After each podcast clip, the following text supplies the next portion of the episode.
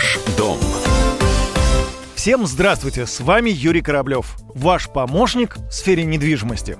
Зима в этом году рекордно теплая. Не знаю, как у вас, а лично у меня большую часть времени форточка в квартире была открыта. Несмотря на плюс на улице, батареи были горячими. И вот, нам тут напомнили, что из-за аномально теплой погоды российские регионы пересмотрят стоимость услуг ЖКХ, поскольку в этом сезоне затраты энергетиков на отопление меньше, чем обычно. Эта новость, ну, в частности в соцсетях, вызвала живой интерес. Ну правильно, почему бы и не сэкономить на теплой зиме?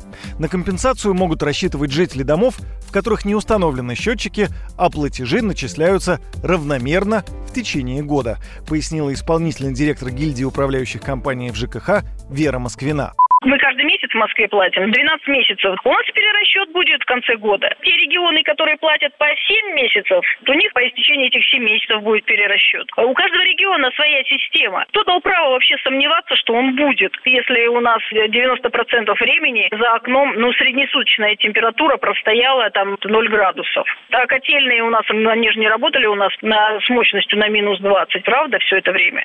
При этом исполнительный директор Национального центра общественного контроля ЖКХ «Контроль» Светлана Разворотнева настроена скептически. В разговоре с нами она заявила, что навряд ли потребители могут надеяться на ощутимый перерасчет. Зачастую ресурсники, чтобы увеличить там количество собираемых денег, они подают в дом гораздо больше тепла, чем это нужно дома. Но вот по оценкам экспертов, порядка 20% тепла, подаваемого в Москве, это перетопы. То есть 20% мы переплачиваем за тепло, которое нам не нужно.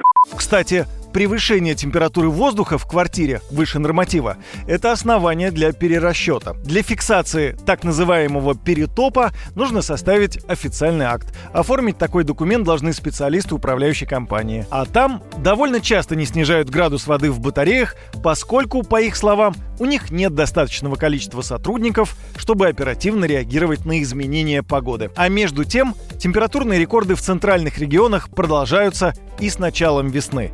Синоптики в начале марта всем обещают апрельскую погоду. На это у меня все. До встречи в эфире.